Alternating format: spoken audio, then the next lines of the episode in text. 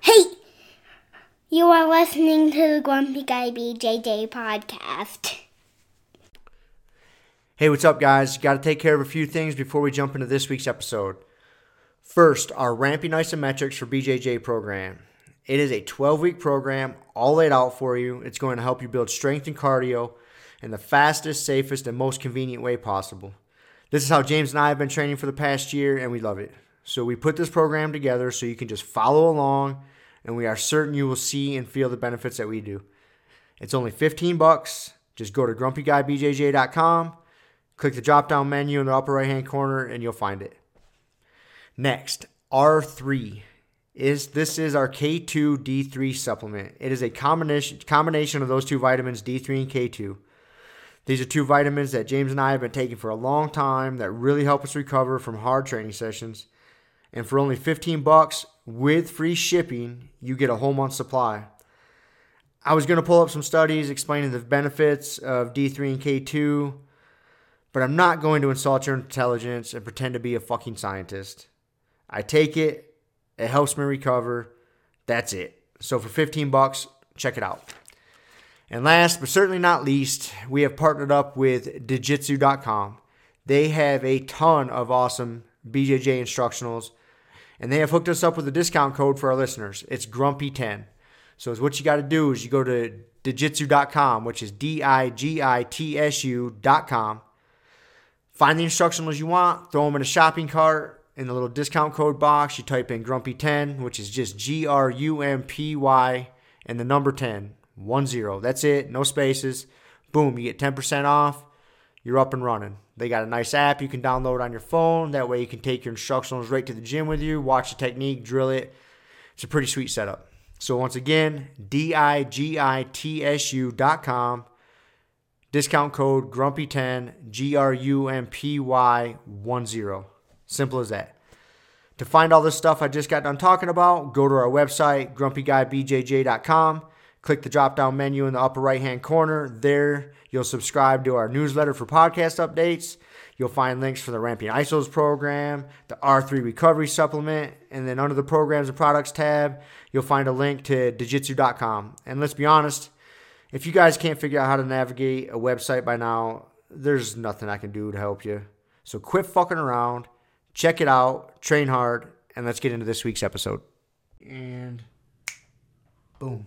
Back again. Once again, episode 120, I believe. really? Yeah. Well, I was actually thinking about this uh, because the Matt Burn podcast had a long hiatus. They finally came out with another episode. Oh, did they? They did. So they've already broken the one week, one episode a week goal, which you find out is not easy. It's not easy, It's not easy to it's, do. It's not easy, man. You get busy with life and just this and that. Yeah. To like, I pat ourselves on the back for us keeping it up. dude, yeah, it, it, it does. It speaks a little bit more like the fact that we have done it for over two years. And uh, but anyways, I was thinking that you know the the jujitsu world would probably be better off if it was them that was putting out a weekly episode and us that was a little less consistent. Agreed, 100%. But sometimes you don't get the podcasters you want; you get the podcasters you deserve. Let's let that sink. That's us. Let that sink in. So, on that note, That's hilarious. we have a Pokemon update with Mr. Z today. Uh huh. Z's got a new one for us. Yep. It's a big card. It's a jumbo card and a normal sized one. So it's a Greninja GX, and it has 230 hit points, and it's a water type. It evolves. It evolves from Frogadier. Frogadier. Froggy. Frogadier. It's good pronunciation. I know some adults that would struggle with that word. All right, what's he do, man? Uh, he does uh, a ability which is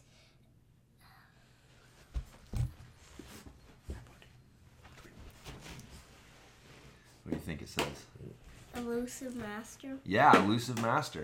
Very good. You know what elusive means? Mm-mm. It means hard to get. And then Here, let's just we don't we don't have to go into like what the details of it are. We can just do the what what the attacks are. oh, and then it's Mist Slash, which does 130 damage, and Dark Mist GX, which does actually zero damage. No, what does that one do? You get to do something with the bench and the cards and stuff. Okay, it says put one of your opponent's bench Pokemon and all cards attached to it into your opponent's hand. Cool. Mm-hmm. Well, that's pretty strong. Dude, those are the ones on the Pokemon Detective Pikachu movie Yeah.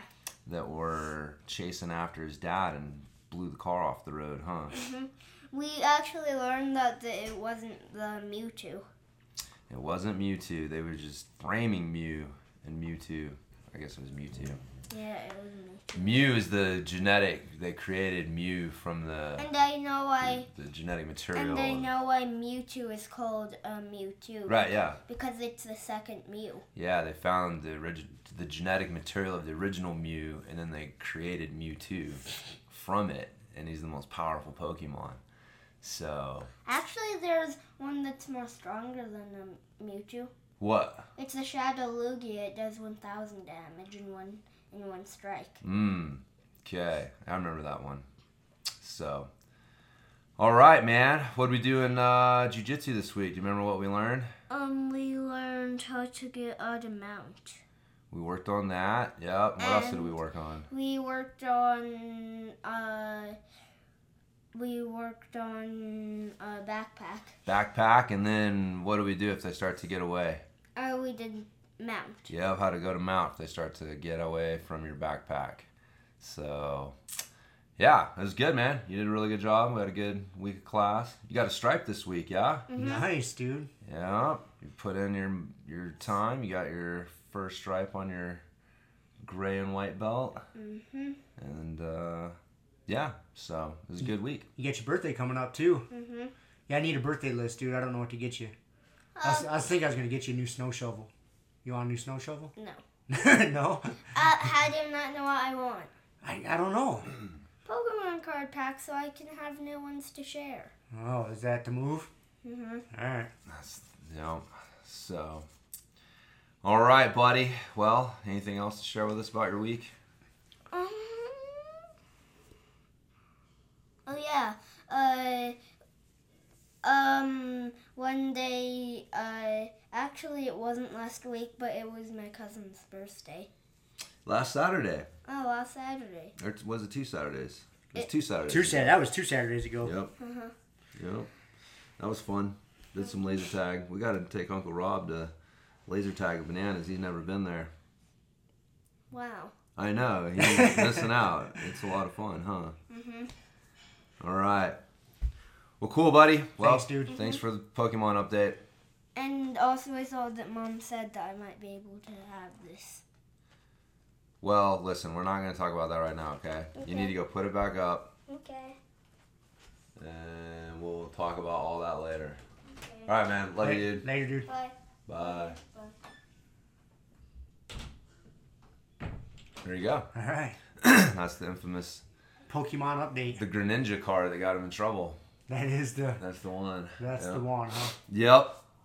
So yeah, Z snuck, snook, snuck. Snuck. He snuck some cards, Pokemon cards, to school yesterday and traded them. And so, yeah, he got his cards taken away and told him he could pick one out for the Pokemon update.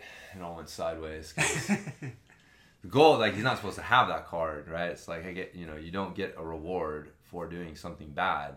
So you you traded for that card, but you don't get to keep that card because then you're getting something positive You got what you wanted, anyways. yeah, yeah, you got what you want anyways. Just got to ride the punishment out.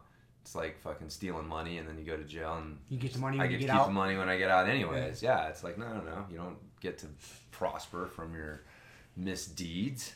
And uh, so yeah, a little miscommunication there, but obviously he was excited about Greninja and wanted to share uh, share it with us. So And it's our- no Snorlax. And our millions of fans. uh, yes, yes, Hundreds of fans, maybe. So I don't know if this is true, but my sister said that her boyfriend's roommate.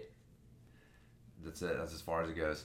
We're only three away, right? Sisters, boyfriend's roommate. Okay. Okay. That's not too far away. Not too far away. Alright.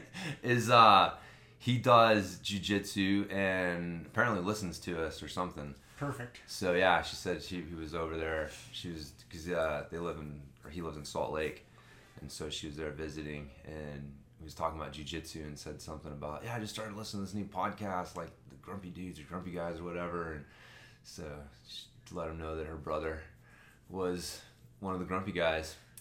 So it's kind of interesting, man. I heard a statistic the other day that there is in the neighborhood of 900,000 podcasts Mm-hmm. that get put out regularly. I don't know what the qualifications were, you know, if it's a what they, you know, if, if if one episode gets put out and then they disappear for 6 months and they put out, you know, I don't know how excuse me, I don't know how they were counting it, Yeah. but I did I did see that number that there was 900,000 podcasts out there. Huh. That's, That's it. interesting. That's a lot. That's a lot of podcasts. It is. I mean, the same thing. I mean, at one point, you know, having a blog and a website was, you know, wasn't uh, super common, and now it's just like everyone has it. You know, and that was like kind of the cool thing about the internet was like, oh man, we're gonna get access to more information, and then eventually it becomes like there's too much. It's like you you end up with having to sift through good and bad information. You end up with the whole like fear of missing out. Like, well, I'm listening to this, but is, you know, or you know, is this better? And like same thing happens with any medium. But yeah, podcasts are definitely a super popular choice for people. We have like Joe Rogan telling everybody to start a podcast. It's easy, so It is really easy. it's not hard. The barrier to entry is pretty low. Yeah, it's super fucking low for sure, which is you know good and bad. It's uh yeah, it is good and bad. yeah.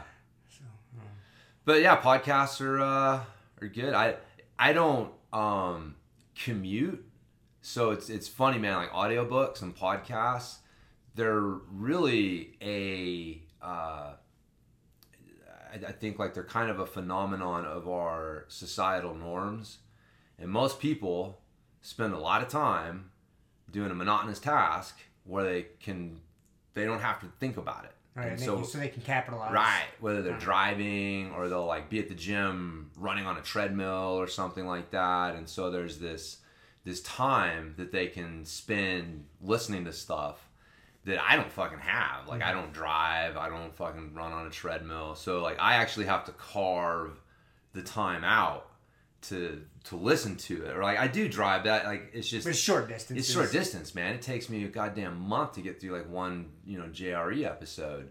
And uh, an audiobook, fucking forget about it. Like that's why I just can't do it. I have to read them. And uh, but so anyways, it's it's a I I realizing that like everybody's into audiobooks and everybody's like talking about these podcasts. And it's funny, like it's a world that like I don't really uh partake in. Like I have a couple, right? But it's not the same level. Like I'm like I mean, everyone's I like, "Oh, you got to check out this podcast or you got to check it." It's like, dude, I can't. You don't have the time. I don't have time. It makes sense. I mean, because my life is a lot different than yours, dude. I drive on the average 300 miles a day. You know, Yeah. 1,200 miles a week, roughly. And uh, I have a lot of time in a vehicle. Oh, I And love, yeah. And so I consume. It's my number one. So that's my favorite thing to do if I am driving. So I consume a ton of podcasts, Yeah. audiobooks. Yeah, yeah, but it, it's all just, that's just because that's my lifestyle. Yeah, it, but it's a societal norm for a lot of people. Yeah, and then I'm at home. I live by myself too. Yeah. And so when I'm doing stuff around the house, I can put on a podcast, Mm, which yeah. is a little different than what you have going on with the whole family You got a unit. family here, so yeah. Yeah, so it's It's, yeah, just different. No, it is, but it's it's it's cool. And but it is uh like I said, I think about it every once in a while. Like I just my my reality is not the same as a lot of other people's realities, and so you know, like this morning when you were telling us like, oh, you got to watch this movie, and it's just funny. It's like, dude, you just you know, you're like, oh, I don't want to spoil too much, and I was like, dude, we're probably never gonna watch this thing. And it's Yeah. not because it's not good. It's just my reality just does not include watching movies. I just don't It's have hard. time. I mean, you would It's have to like specifically plan it Yes. Yeah. Like, yeah, It's not the same and yeah, so it's uh yeah, everybody experiences it. Everybody's life is a little different. You know, and I I get those things like we were talking about last weekend with the whole uh, bar soap and wash rag thing. you, you take these things for granted that you're just you think are normal that everybody does the same, This is how it goes. and then you you realize like oh, not everybody is quite the same. Yeah. And it- No. sometimes it takes a little bit of shaking up to Yes. make you realize that. Get Yeah, you out of your own. You get in your own little bubble. Well, that's what I say. Like you know, travel's good. You get in a, another country, totally different societal norms, and and you know, you realize like, oh shit, like Things are you can do this this way too. You don't have to do it this way. There's a whole a bunch of different ways to, you know, get through life and help people and be a good person and Speaking of helping people, something I want to share on today's podcast. Mm-hmm.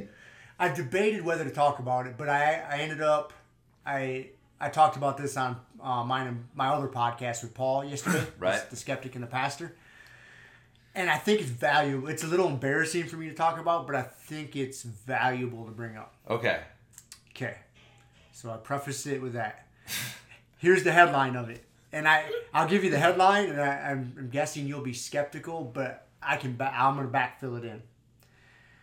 Um, I, 99% certain I developed a chemical dependency on kratom. I took it too, I took it too far. Oh no. Yes. Here, okay. I knew you would laugh at me about this. But let, okay, so now I'm going to explain. Okay. I, I came, I'll start kind of at the, at, I'm at the end of the story. I came to this epiphany last Friday. I was in the shower and it hit me like a ton of bricks like, oh, that, because I had been, so it started about two months ago. I've been, I it was just kind of feeling like shit on a regular basis. Yeah. And it started with, you know, you get it this time of year, you know, I drive a big truck in the mountains for a living and all the snow and weather we've been getting. So I get these long days. I'm not justifying it, I'm just explaining the steps of what led me down this road. And so I'll get these days to where, you know, I work 13, 14 hours, I get home, I sleep for four, five, and I'm up and I got to do it again. Right. And so I'm tired of shit, so I take a little more kratom. You know, and dude, I've been using kratom since my surgery back in March. That's Yeah. kind of when it was new to us. Yeah. And That's right. It was you that got it. I got started right, and so I've been using it regularly since then. You know, like four or six grams a day, and I'll take some days off here or there. So it wasn't a, really a problem. But a couple months ago, when you know uh, stuff's busy at work, so I it just starts with like a couple days of being tired. So I, I take a little bit more crate, right? Yeah. So then I'm taking like eight or ten grams a day, right? Well, I didn't piece it together at the time, but as what was happening, like so that would fuck up my sleep a little bit. And so even on the nights I would get home at a decent time and get to bed, so I would have like seven, eight hours of sleep, I still not sleeping good. Like I wake up at like Yeah. the common time was like about 1.30 in the morning. I wake up and I'd be up for about two hours, and then then struggle to get back to sleep for another hour or two. And that was, so then I'd be more tired. So then I would just take more kratom the next day to get by. And so that kind of happened for about a week or two, and then, so that takes me to about a month and a half ago. Well then, and that was just consistent, dude. Just like so then I so then I was to the point to where I was taking like ten or twelve grams a day Yeah. Yeah. on, on a like daily basis. Well, then I started getting to the point to where I was getting these basically like flu-like symptoms to where at night, I, as I'm laying down trying to sleep, I get the like my sinuses are draining, like I'm getting sinus infection. But you wake up and blow your nose, like it's never green. You know when you get sick, like your Yeah. boogers and your snot's all green and stuff. Well, dude, this it's just clear, it's just draining, and I just and like aches and pains, just like feeling like shit. So I'm not sleeping, and I'm feeling like shit. I take kratom and I feel okay. I, I, I didn't put the pieces of the puzzle together. I was just getting by, dude. Right. And, and so I kept on this fucking pattern. And uh, dude, I was, because remember, like I I'd come in, I kept telling you like my HRV would be up like fucking plummet, and you know, and I just feeling like shit, not sleeping good. Yeah. Like it's been going on for you know a month and a half, two months now, and I've just been on this roller coaster, and I've just been fueling it with kratom, and it didn't dawn on me until like I said last Friday. I don't know what. I I had listened to a podcast that week that somebody was talking about an opioid addiction Yeah. and the symptoms of it. And I was in the shower and I heard that guy's voice in my head talking about the symptoms because he realized this guy got addicted to like oxycodones and shit. Yeah. And he explained and he explained that you know I I'd wake up in the morning with these. I felt like I had the flu. Just my body ached. I was tired, sinuses, like coughing a little bit. He's like, so I'd take an oxycodone, I'd feel great. And I was doing the exact same thing with kratom because it works on your opioid receptors. I Yeah. mean, it's the exact same shit. It's not exactly. It's it's, It's it, pretty it fucking works close. on it, but it's not the same. It's pretty fucking. chemical. Cl- it's pretty Yeah. fucking close. It's pretty the, close. The way it works in your body is pretty Yeah, fucking close. Yeah, yeah. And so I was like, holy shit, I think that's what I did to myself. So I, of course I get out and jump online and start googling shit. Yeah. Dude and like you you go to like you know whatever addiction website you go to you look up kratom withdrawals or kratom kratom addiction you know symptoms Yeah. and they give like a list of 10 shit dude i'm just like check check check check check check i'm like motherfucker dude and then and so then they explain what the withdrawals so i'm just like all right obviously i gotta stop taking the shit for now Yeah. because it's fucking it's fucking me up. Like I dude, I feel like dog piss still. Well, the smart thing probably would be to like wean myself off.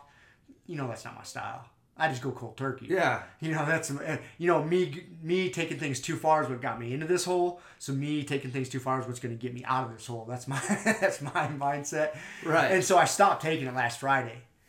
And they dude like they laid it out. This article I was reading and like the steps you're going to go through in the withdrawal process and like Yeah. dude they were spot on. They're like days 2 and 3 are going to be fucking brutal.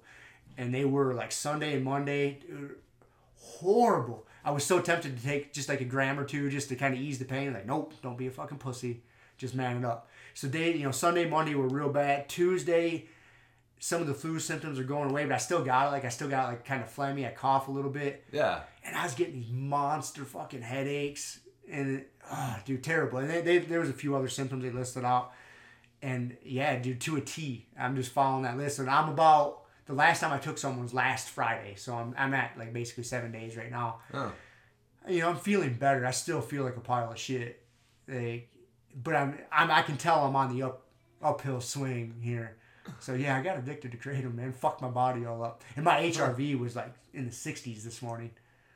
You know, just struggling, Yeah. Yeah. and that's why it's been up and down, up and down lately. I'm pretty certain. Obviously, I'm not a doctor. Right, I didn't right, go get yeah. a professional diagnosis on this. I didn't get any tests, but I'm pretty in tune with my body and how things work. Yeah. And I pay attention to how I feel from different foods and this and that. Excuse me. because, you know, on that note, before I realized it was the kratom that was fucking me up, like I started at first I started looking at nutrition. Like, all right, what have I been eating that's getting I thought it was nutrition. I, I, I had listened to this like functional nutrition doctor that talked about people having a histamine intolerance and different foods that Yeah. and so I was like, well, let's go down that rabbit hole. So I, you know, I bought a book about that, and because it, bef- and I started reading about that before I, my mind switched over to like, oh no, you're just taking too much kratom. So yeah, that's where I'm at. I haven't taken any since last Friday. I'm on the mend. I'm still not. I'm way away from 100. percent Interesting. Fuck, I'm an idiot. I'm a, I'm a boundary knot. I don't know how too far is too far until I I got there. say, man, I'm not sure I totally agree with your assessment. I do. I do. I I, know, oh, I'll I know with you do. I know. Because I, I, was at the point to where Hold on, I hold on. I just want to say, I'm not going to say that kratom wasn't the problem. Kratom isn't the problem. The problem is you're not getting enough sleep. The problem is you're asking your body to do something that the human body wasn't meant to do. And so you're going to run into problems with that. Now you backfilled that with kratom and kratom filled create a problem and blah blah blah. But it's like, okay, you get kratom out of the picture, but you haven't actually taken care of the problem. The problem is that you sleep. continually ask your body to do more than what it's it's in- like you can do without doing something. But oh, I, I see what you're saying, and I don't completely disagree. But my counter to that is I believe that the kratom is disrupting my sleep. Well, yeah. So you're you're And- not getting as much out of the sleep that you I were should getting, but you're trying to figure out how to maximize your six hours of sleep rather than take No, see, I, I get to bed and I shoot for. I try to be in bed for like eight hours. Yeah. If I can, nine hours. Yeah. I don't always sleep for that time. You know, I, I mean, all I use to track my sleep is the Fitbit, so I don't know Yeah. how accurate it is. Well, but you were saying though, you have like several days in a row where that doesn't happen, that and that's happen. that, and that's what started the cycle was that you were not getting that, and then you had these long days, you weren't getting your sleep, and then you had to find something to help you try and make up for that, Right. and that's where the kratom came in. And then again, like I'm not I'm not going to argue with you with whether the kratom caused you know the symptoms or physical or whatever. What you know, it's, it's but the thing is, is like that's what you were doing, you know, mm-hmm. and so that's still the problem. Like you've gone through this with caffeine, You know, like I've, I've been around you long enough to see you go through your like, oh, I'm done with caffeine. I can't. I'm not drinking anymore because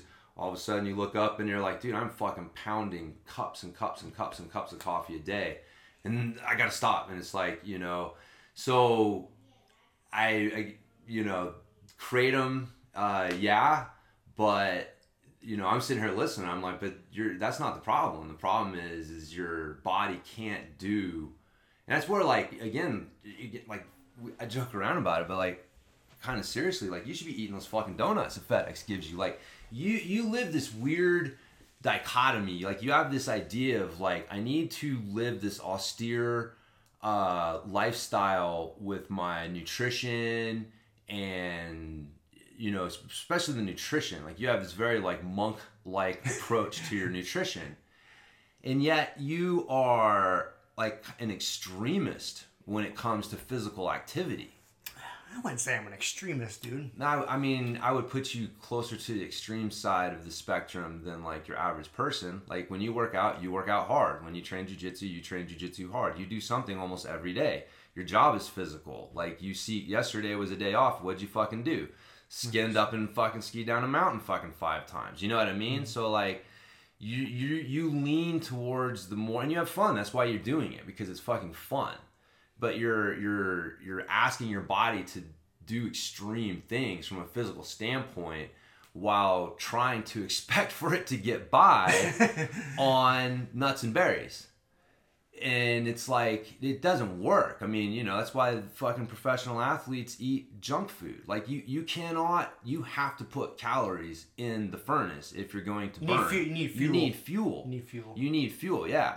Like i actually think like you measuring your food is like one of the reasons that you struggle to keep weight on and do this stuff because like you won't just let your body eat what it needs to eat. Like you won't just you know fucking like ah, i need this just eat man. Instead of like trying to measure and control everything that goes in like loosen the controls a little bit let the body eat some shit and like you would probably uh like you know energy wise and and just recovery wise and things like that you might be surprised that uh you know your your body would um you know utilize those things without it you know being turned into fucking fat or whatever I, you know what i mean? So But see, most most of the time, like where I'm at in my life right now, I like I keep track of what I eat, so I try to eat enough. Cause I don't like if I That's just, what I'm saying. If I just just- go by instinct, dude, Yeah. like I don't eat enough. Like I'm not.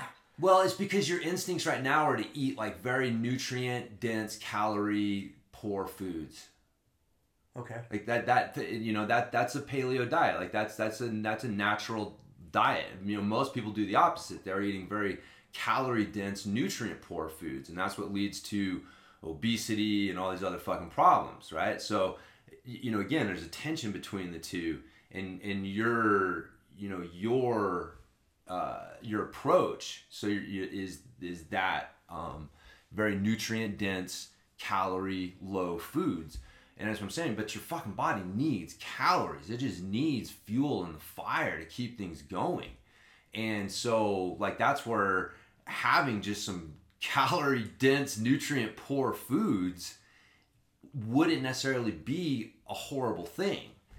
And, you know, again, you got to, it can get taken too far, right? And that's, Yeah, that's the problem, That's the right? problem. That's the problem. And me and you, uh, you know, uh, I know myself. That's why I don't keep Oreos around. But I also eat the motherfuckers when they are around, and Mm-hmm. I don't beat myself up over it because I know I'm burning these calories. I'm not going. I eat a. It's like eating a a, a, good diet supplemented with some junk is completely different than eating a bunch of junk supplemented with some good food, which is like what most people do. And then they're like, they point to that little bit of good food they eat, and they're like, "See my diet, I'm trying, and it's I still can't lose weight." And it's like, motherfucker, eighty percent of what you're eating is still shit. So that's not it. But having a little bit in there, you know. So, so anyways, that's my. I would that. Uh, in, yeah. So yeah, your your assessment of my tribulations here is lack of sleep and calories. Yeah. Yeah, dude. If like if you just take a step back and you look like what you're asking your body to do. See, I don't. But I disagree with that, man. Like, I don't think I ask. I mean, I'm a pretty physical person. I do a lot of shit, but I'm I don't think I'm that far above like the average person. Dude, you're so far above. I don't understand what you think you see. I don't understand what Man, 'cause you it- see when you look at yourself. I'm just a fucking normal dude. You're not a normal dude. Like there- by any there's a lot of of people out there. There's a lot, so many How people out there that can I ask do much more question? shit. What percentage of people are a jiu-jitsu black belt? So you're not a Oh, fucking fuck. normal dude. I have no idea. Okay, you're not a normal dude. That right there makes you not a normal dude. So this goes back to that self-image thing that we talked about last week. But like, you know, your self-image of yourself is very interesting.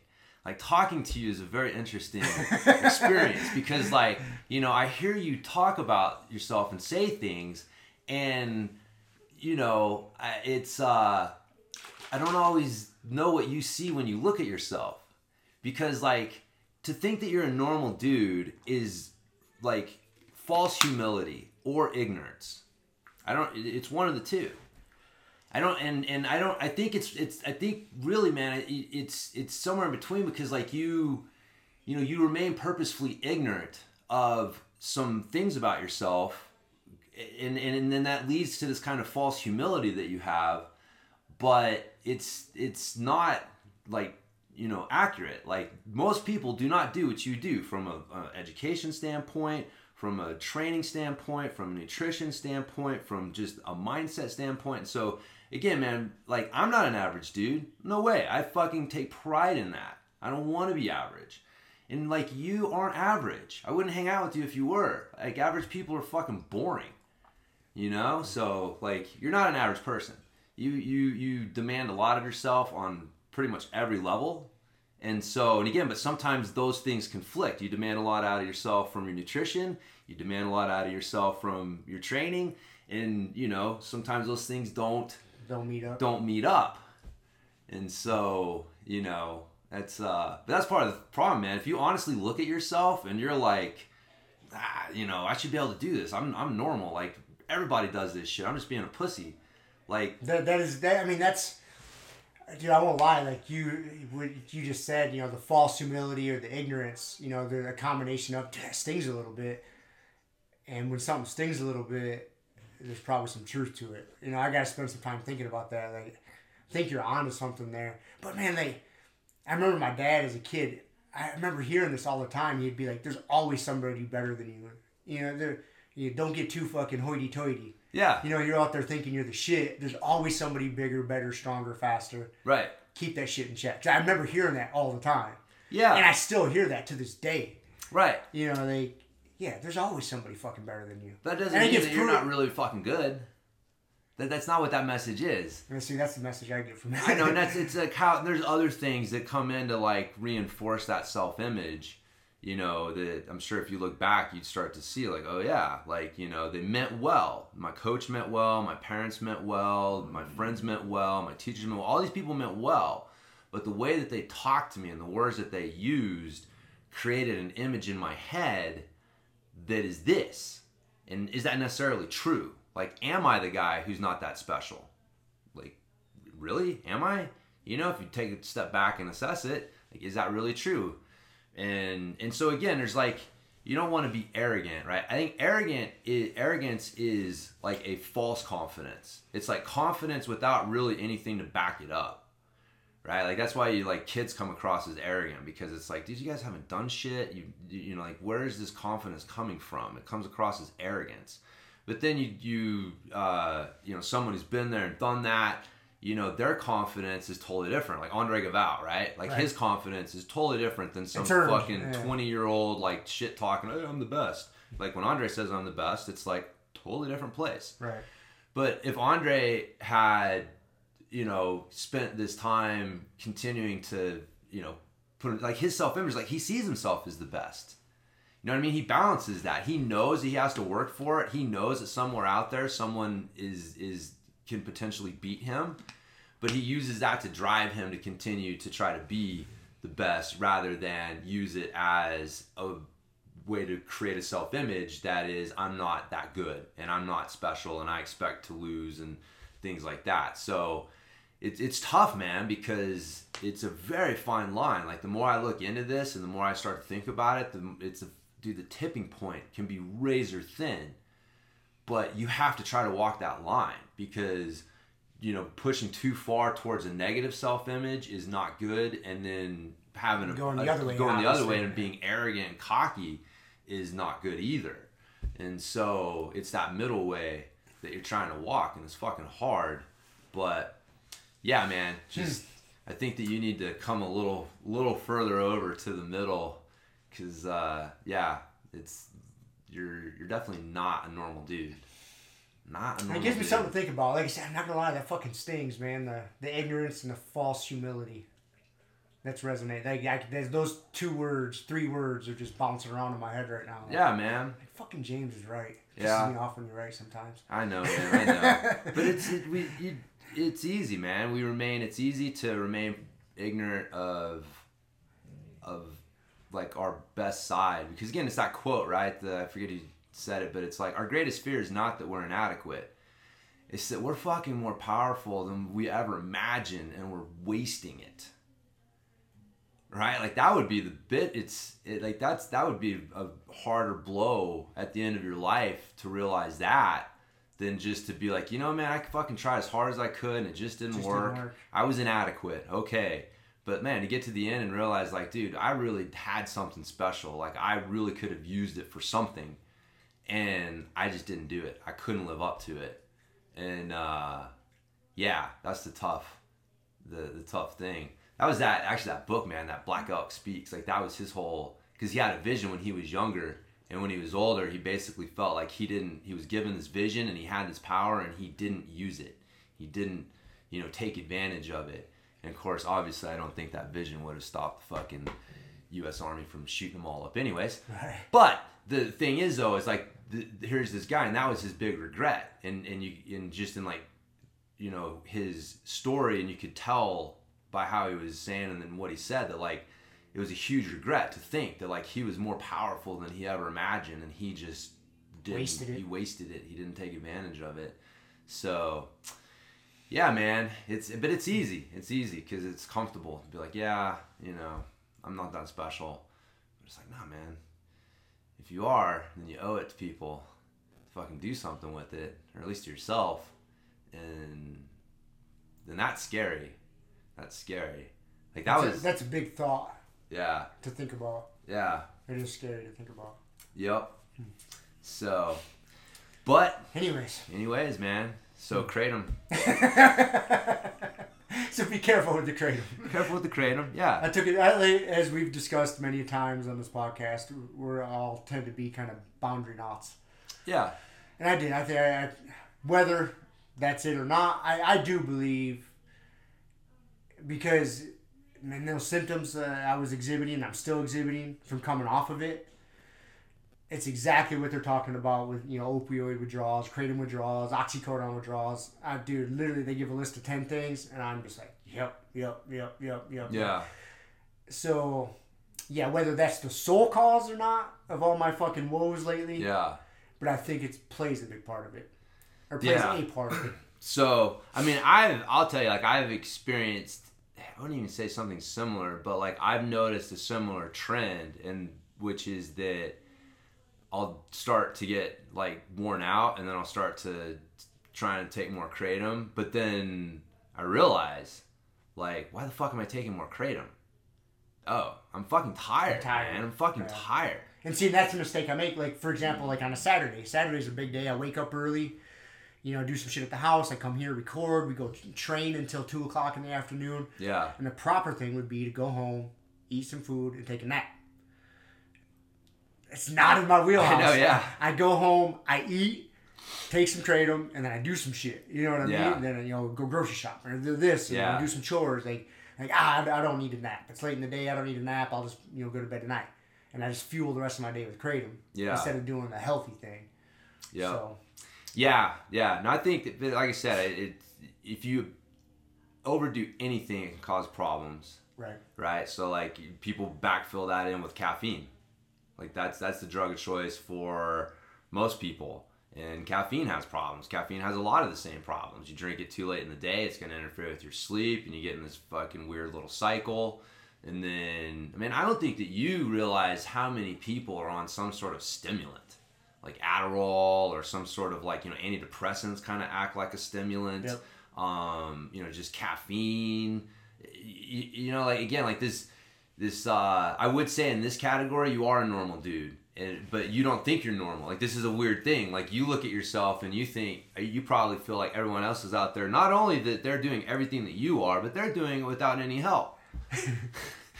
they don't need all these crutches, and you're just being a pussy. Yeah, exactly. You, but see what I mean? It's fucking insanity, man. It's insanity. Just being a fucking pussy. Right. Everyone's doing more than I am, and probably more, and I'm being a pussy because I being- need help. And I'm it's like, dude, everyone out there is doing way less than you, and they are strung out on something to get them through the fucking day.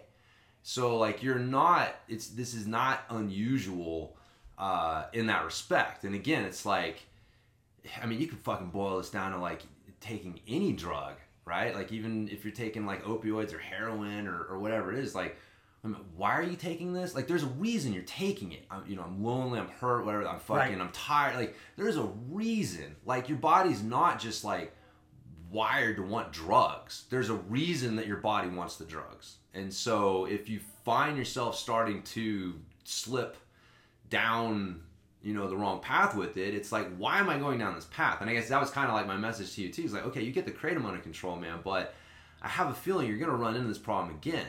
And you're going to find something else that's going to help and you're going to end up leaning on it too hard in your mind and then you're going to have to back off of Dial it. it back. and and but until you fix the actual problem which is that your physical demands and your diet and and even your sleep just aren't meshing up you know then that's the problem and when you fix that then you'll probably find that these ups and downs with these uh, with these things will not be as much so anyways Yeah, yeah.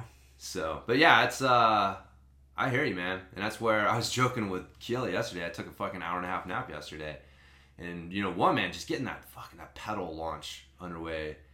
That's just it's just been such an emotionally draining experience with this whole thing with my supplier fucking up and then not getting back to me and then trying to get this pedal launched and man yesterday or yeah yesterday I was just I was done like we launched it on Thursday and That must have been a pretty big relief. Just it is, man. But even like hitting send is like, okay, what can go wrong? I remember asking Kiele, like, okay, before we send the email, let's think real hard. What's the worst thing that can happen right now? You know, and and you just hope that you can think. It's like, oh man, we forgot to, you know, put. The, I mean, I have fucked up so much shit. Sent out emails with the wrong link. Uh, just, you know, sent out emails to the wrong fucking list. I mean, it is just, you know, you can fuck some shit up man. And so yeah, just up to that moment, and then like once you send it, and, and things start coming, and the sales start coming in, you realize, okay, whew, all right, we're not gonna, the wheels aren't gonna come off the wagon right now. Um, then yeah, there is like a sense of relief of just like, all right, I've, we're here, we crossed the finish line on this, and then, uh, and I'm I'm like that, man. Like I am so bad about finishing something like that, and then the next day, it's like, what's next? Yep. and then if I'm if and you know and then my my uh, fallback if I'm not feeling up to it is I'm being a pussy. Everybody else is doing this. Like, what's my fucking problem? And so, man, yesterday I just had to admit, like, you know, I'm tired. Like, this has been a long push. I'm mentally done. I need to just take a day to relax and not think too hard about stuff, and then come in the next week fresh and start pushing on the next project. And so I just took an hour and a half nap, watched some fucking Lachlan Giles half guard instructionals, and uh, um, but yeah, I was joking with Kiela. I was like, man, I need, I think just about every two weeks, what I call it, my fortnightly nap day. every two weeks, I need a nap day. A nap day. Yeah, a fortnightly nap day. So, but uh, yeah, it's you know it's normal, man. I go through the same shit with uh, with it. So, but uh, anyways, I forgot what the fuck my point was. I think that was my point. That was your I point. have a point. Cool. Did you watch the Super Bowl at all? I did a little bit. Yeah, it was an entertaining game. I did. I watched a little bit of it Yeah. just because it's a an event, Yeah. you know. And Did you see the the truck tire tire flipping commercial? I did not. There, I, I, I don't know if it was on during the Super Bowl or if I saw it last night, man. But it's a, it's a Planet Fitness commercial. All right, so we're already Planet Fitness, purple shit. You know the uh, what's the alarm? The um Lunker alarm. the or something? lunkhead alarm. Lunkhead yeah, alarm yeah, or or something, like yeah. that. Yeah. So it's this couple walking in, and at first you don't realize it's a Planet Fitness, and so they walk into this gym, and everything's like truck tires. People got like dumbbells that have fucking like little tires on them, and there's just like, you know, it's tires everywhere, and the people walk in, and they're like, oh, hey. You know, where's your guys' treadmills? And this guy's like, I flip truck tires. They're like, oh, okay. Truck tires. We flip truck tires. And they're trying to make fun of this. I'm, I'm sitting there looking at this gym like, this place looks fucking great. this place looks fucking awesome. And they're like, well, what about like the, you know, the, the machine circuit? And he's like, truck tires. We flip truck tires. and then like the, this fucking bay door goes up and these, this truck drives by with a bunch of tires on the back of it and he turns around and starts running after. He's like, truck tires, I'm going to flip you. So it's it uh, Planet Fitness commercial? and then, and then, and yeah, and then it switches back to this couple and they're like looking at each other like, holy shit, we got to get out of here. And then you see them at Planet Fitness and they're like, you know, Planet Fitness, you know, fucking, I don't even know what their slogan was. Like, be a pussy with the rest of them.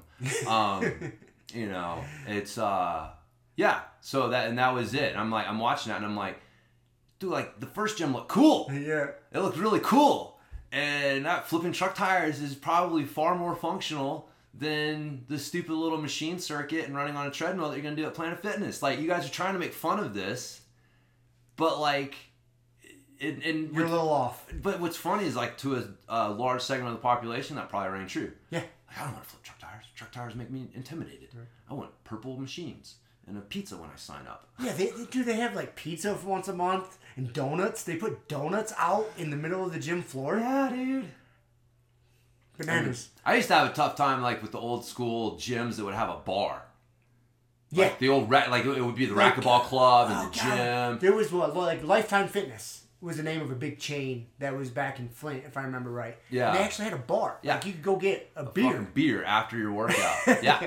Yeah. I think my dad used to partake in that. Yeah. He thought it was cool. He's like, yeah, I'll go work out, sit in the sauna, do the. They had like a, a you know a hot plunge, cold plunge deal Yeah. set up. Yeah. And you get showered up, and then you go have a beer. Yep. Everybody's go have a beer afterwards. Yeah, yeah, dude. It cracks me up. I used to struggle with that. Now you got, got pizza and donut days. Yeah. So yeah, and for the record, I know I was telling Rob that he probably needs a donut here and there, but most people at Planet Fitness don't.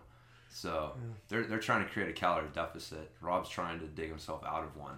So Most there's the time- difference. Most of the time, I am trying to dig myself out of some sort of hole. I'll admit, and it's a self-dug hole Yeah, man. almost 100 percent of the time. Yeah, man. It just yeah, exactly. So much of it's just being able to step back and look at yourself Objectively. objectively. Just be like, dude, I'm a weird person. How I look at the world and interact with it is so interesting. What the fuck is wrong with me? Why do I do these things? And then I hear the voice, "You're not special. Shut up and fucking do it." And then you're like, see, like that. That's very interesting, right? Like it's that detached, like, hmm, that's fucking interesting. Why do I do these weird things? You know, if you're studying yourself as a scientist, you would have like volumes of books about like Rob's interesting way of looking at himself versus What is Rob here? what is Rob What here? does Rob see? What does Rob see and what does Rob hear versus what's actually there? And of course, who determines what's actually there? That's a question. Whose reality itself. is reality. Exactly. So, but I'm still slogging my way through uh, cave, the light yeah, in the cave, the light in the cave. cave, man. Dude, yeah, again, talking about the lack of time I had. Not lack of time. Everybody's got the same 24 hours in a day. I'm a busy fucking guy. I'm not complaining. But I haven't, like, I still try to read. I'm trying to meditate, do all this shit. I haven't made it through this book yet. I'm only like 300 pages in, but it's a good book. Yeah, it's And- entertaining. And I, yeah, it's not one you just plow through. No. Like, I like to read a little bit and let it digest. Read a little bit, let it digest. You know, I got obviously I always end up getting another book or two going, so Right. doesn't help. But no, it's uh, they're uh, they're going into the history of William Ockham. You know, of- Ah, of, the Occam's fame, of the famed Occam, Occam's razor. Yeah, I'm at that part right it's now. very interesting. Now you know why it's called Occam's Yeah. razor. yeah, I'm like, I never knew. I didn't know. I mean, you've heard that referenced a million times. yep. It's like, And- what exactly is it? and What Why is would it? they call it that? Yeah, and it's, oh, because of a guy named William Ockham. Yeah. And I think I think Well, if the was razor was used for as an, er, an eraser. an eraser to scrape off the cow yeah. hides or something, or the yeah, the ki- yeah, yeah, yeah, that animal hides. Animal hides that they And would so write you shit would on. take a razor and you would use that to erase the ink off the top layer. So like today's equivalent would be Occam's eraser. Correct. So Occam's razor sounds way cooler. Ah, Sounds cooler. way cooler. Yeah. But yeah, it's uh again like you take these things for granted. Like you realize like wait a minute. Up until this guy pointed this out, no one really thought about like maybe we should cut like if we We're- can do this in three steps, why do five? Yeah, we're overcomplicating. Yeah, this. if we can do it in one, why do three? Yeah, why are you explaining this like this when you can explain it like this? yeah, why do we have 25 steps when it's obvious that only these five are the important ones? Like, what's going on here? Yeah. Like, today it seems obvious as fuck. Right. But up until he came along, and again, I'm sure throughout time there were pockets of people that, you know, had these thoughts, but whatever it was, you know, allowed that guy to plant a flag that, you know, grew into like the overall consciousness of, of the Western world at least, and, and you know, by proxy, the, the rest of the world, that like, oh yeah, we should think about this when we're discussing things. Mm-hmm. And so yeah, that like that was kind of the cool thing about that book is you see these these flags, Yep. and you're like, God damn it, dude! I take so much for granted, so much for granted. Like we've like there was a time when like, yeah, no, 25 steps is better, and And then if someone doesn't spend time thinking about it and questioning the system, they just keep Right. going with it. And then it takes a special person to like, put, hey, let's pump the brakes. yeah, And then that person, a lot of times in their day and age, is a martyr. And he gets called out and ostracized like he's a weird son of a bitch. yeah, He's like, why is this guy bucking the system? This is working. What's the what's the problem? right. But then in retrospect, like, oh, this guy was he was onto something. he was onto something. Yeah. And then that's how it happens a lot of times. Yeah. Yeah, you're never the popular guy at the party when you walk in and No. tell everybody, you know that thing that you thought you knew? You're wrong. You're wrong. you're wrong. Yeah, that's uh the other cool thing with that book and is because you, you see like how much uh, the church and religion played a role in philosophy, Huge. huge role, Huge role. And and by proxy again through science. Like it, it Yep. you know, it's it, when you get into those, you know, that further along because like the science, what we call science, is basically the scientific method, where you come up with a theory, you perform an experiment, and then you look at the results to determine whether your theory was correct or not. You know, again, it sounds fucking obvious, but up until a few hundred years ago, we ha- hadn't really like you know put that down and said this is how you do it. Like you could just come with a theory and have no evidence to back it up. Just a really good, just no objective evidence, right? Just a really good theory that sounded great and you could just talk about it really well and be taken seriously. And now we're like, where's your evidence? Right? But up until a few hundred years ago, there was no formal way to create evidence to back up your arguments. And so that's what what we call science. That's what it is. It's the scientific method. It's the formal use of that uh, methodology to try to create some objective data. But again, you see, like the church, far from the narrative that you know is, is popular, where the church is anti-science and anti-philosophy, and you know you, you realize like, holy shit, the church played a huge role in driving these things forward. And It was yeah, huge role. huge role. And yeah, sometimes it overreacted in one way or another, but it was like without the church and and how these things lined up uh, with their philosophies and stuff like that, and you know the whole adopting uh, you know Plato, because again you start to see like Plato in Christianity, you're like holy shit, like yeah these forms where you meditate on things and you know you try to live up to these higher standards versus like your Aristotle philosophy of like fuck that stuff, you know, it's only what we have here. This is only what we can know now, and you just like, God damn, that's it's just an age old argument that's been raging on forever. But uh, yeah, it's it's I really like that book. I, I'm glad you're still going through it, but it does it makes you grateful for all the people that came before us and argued about this shit and, and took the heat to, to get these things out there and, and get them into the into the public conversation so that we can sit here and have a decent forum to talk about stuff today. So, but uh, yeah, that's what jujitsu is. It's the ultimate scientific method. It is. Come up with a I haven't theory? seen well, like uh, that theory I was trying to uh, defend the guard pass last night. Yeah. the double sleeve control. Yep. It was paying off here and there, but then there's definitely flaws in the system. I, I just I was thinking about it driving down the road the other day. I was like, man, if I can just get double sleeve control, because then I can break the grip off my pant legs, and then I can belly down, and then I can right myself again and get back underneath. Yeah. And then just, I can just keep repeating the process. But it's a very grip intensive method. Very grip intensive. yes. it's not very efficient. I gotta I gotta put it to the test some more. Yeah, yeah. Yeah, no, it was irritating when you did that. I forget what happened. I eventually got something. I You remember I got your arms. You you passed. some you- position. There was t- two two things you did. You you passed me twice really good when I was stuck to that method. One, you got a grip on my collar, That was what it was. and I couldn't shed it, so I couldn't I couldn't because the, the move once I get double sleeve grip is I can I can just follow you around, and then when the opportunity presents, I belly down and like push you away. So it's kind of like. It's, Yeah. it's, it's kind of unorthodox, but then I yank myself back underneath. Right, yeah. So that's kind of my, my thought process, my scientific Yeah. method I'm going through. Yeah, and I can't pass until I get upper body control. Right. And then the other thing you did that allowed you to pass was you got good control of like my bottom side leg, Mm, yeah. and that that prevents me bellying down. yeah. Because as you're about to pass, if you don't have either one of those controls, like you you try to get too you try to advance your system too far without decent control, I can belly down and get back underneath. Yeah. And so once you stop me being able to do that, it throws it all out the window. And that's what Yeah. so it was the bottom side leg or it was the bottom side of the I remember I got that lapel. Uh-huh. When you said that, I was like, oh, I remember, dude. I remember I was so frustrated trying to pass because you kept resetting.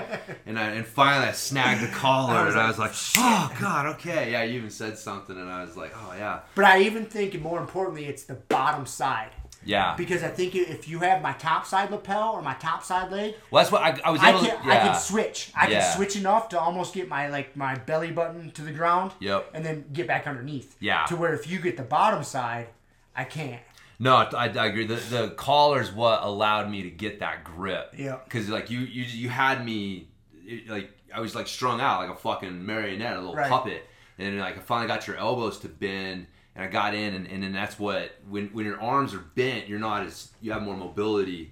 You know, when you have them locked out, and you just have them like pushed there, like I can't fucking do anything with them. And that's what it was. It was like I got in close enough.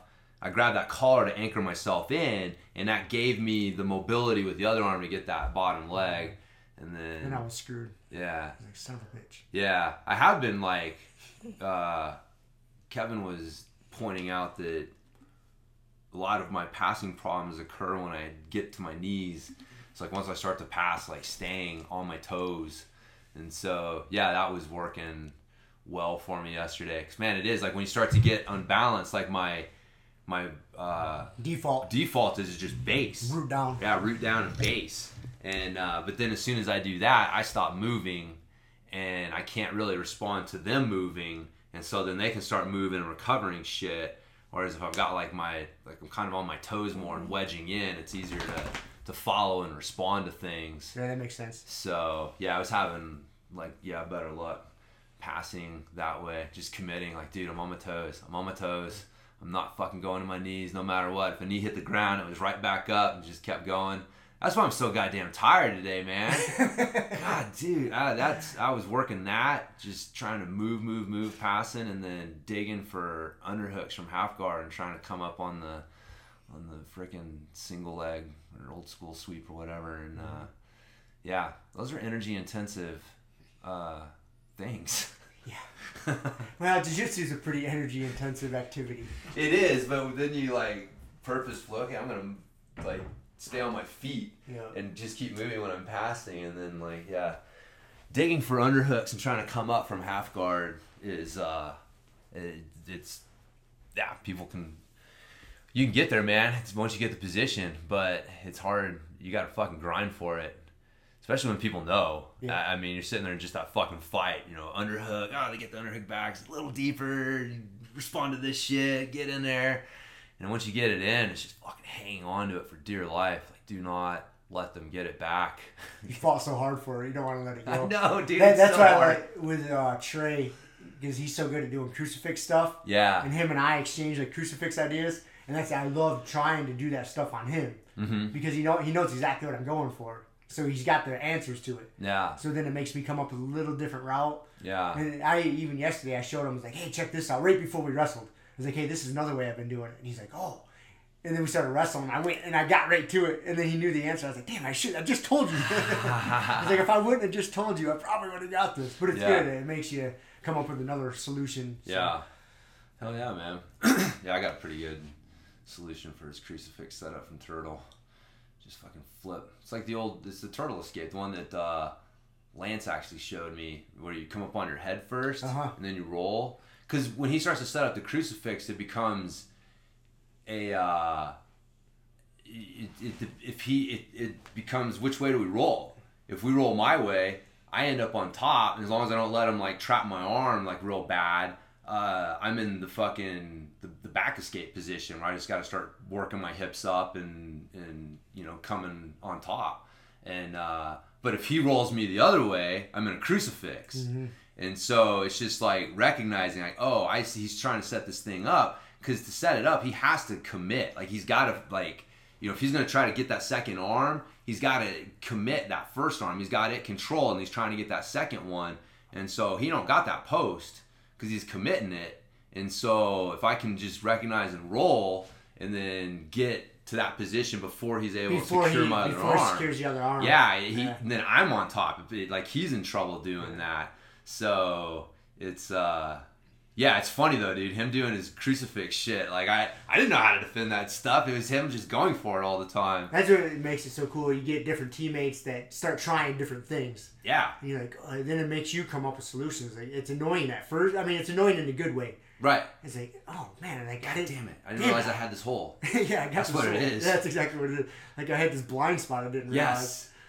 Yeah. Yeah, so- So yeah, no, it's good. He's uh working on that. But that's my if I can detect it early enough, that's my As with most most things. As with most things, yeah. yep. Now there's layers to it. So it, uh, yeah. So what are you working on today? oh, I think just doing some of the normal things I've been doing, but to the other side. Working on some more inverting, some berimbolo stuff to my weaker side, Yeah.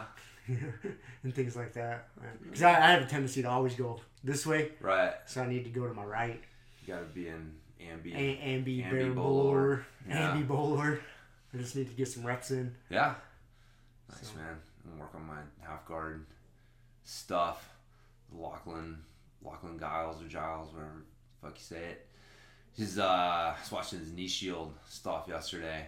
So he likes to play like a high knee shield, almost like the, almost like a, uh, like a leg lasso, like your legs and with, but you don't have their arm, right? So your shins kicked up in your armpit. yeah, yeah, yeah. Like, and you're, and you're using that foot on the back to as a to create leverage to help keep your knee flared out. So the way he gets set up is like real. Like this is up in the armpit.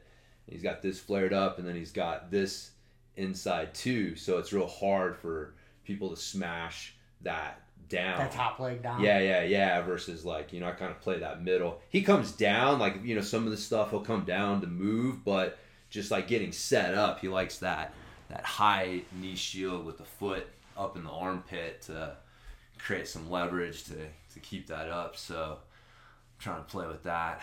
I was- uh, yeah, and I was fucking uh, Corey, man. I was like, yeah, I gotta try this on Corey, and yeah, we only got to shield like once last night, which is completely Dude, Corey, abnormal for us.